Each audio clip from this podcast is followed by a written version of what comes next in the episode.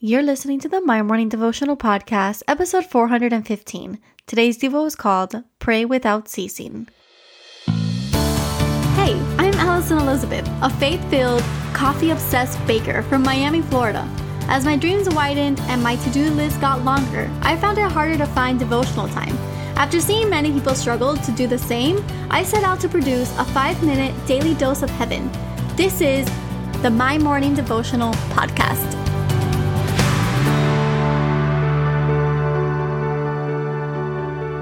Good morning, everybody. Happy Friday. Welcome back to another episode of the My Morning Devotional Podcast. Today, we are celebrating 415 episodes together, and I just wanted to thank you guys for tuning in all year long. For the last year and a half, we have been meeting together every single day, Monday through Friday. Some of you have been with us from day one, others of you have come along across the way, and today we are ending the year 2021 together. I am so, so honored to be leading you all in prayer, and I am so excited excited for the year ahead of us. 2022 is going to be a great year.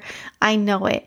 But before we end, or really before we start the next year, so as we end this year, I wanted to hold on to a prayer verse, one of my favorite verses by far, First Thessalonians chapter 5, verses 16 through 18, and it says, Rejoice always, pray without ceasing, give thanks in all circumstances, for this is the will of God in Christ Jesus for you. And I wanted us to really hold on to that today. We are to rejoice always and to pray without ceasing. And it's a reminder for the time that has passed us and the time that is yet to come. We are to rejoice in all situations, in the good and in the bad.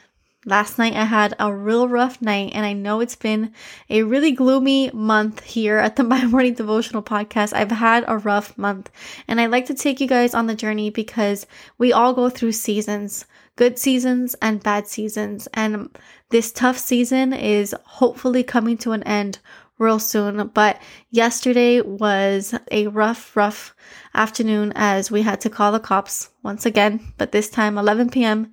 And so I I'm now recording at 3:13 a.m. the day before. I normally record right before I go to bed. And I just was defeated. I'm not to lie and and I didn't really have the words like I said on Monday. Monday was another rough day for me and it's been it's been a tough month.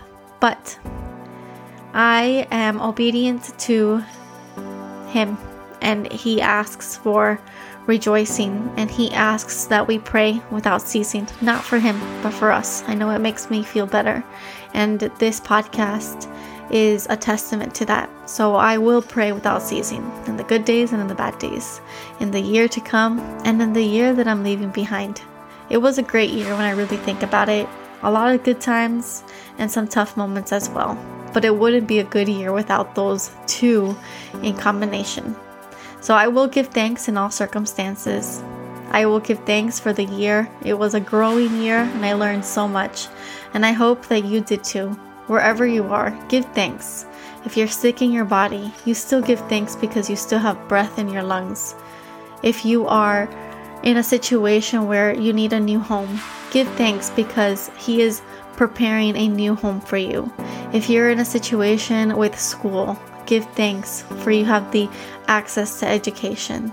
We all have different circumstances, and we are to give thanks for everything that we have, and we're to be hopeful for everything that we're going to walk into.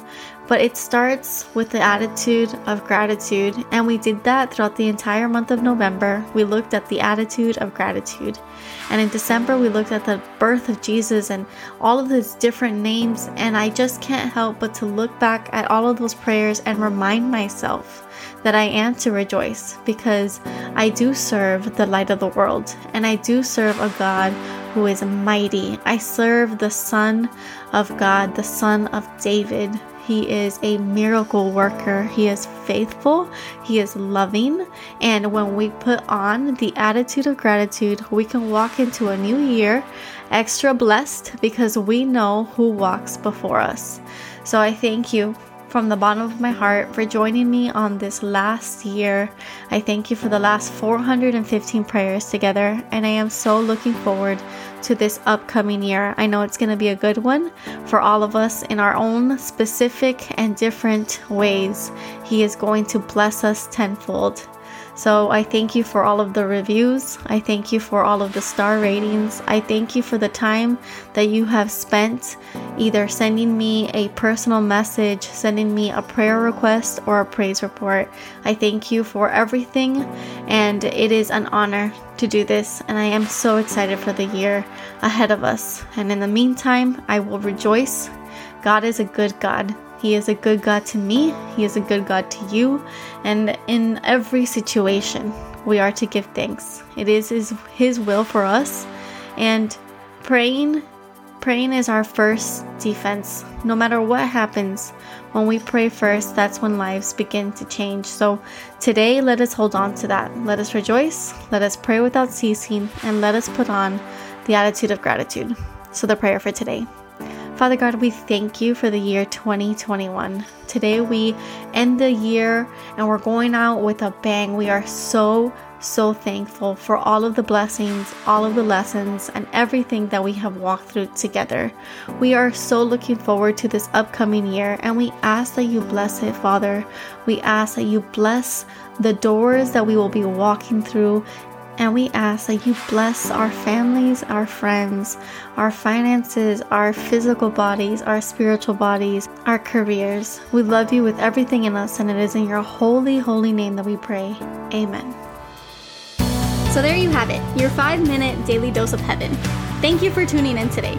I pray these devotionals empower you to take on your day.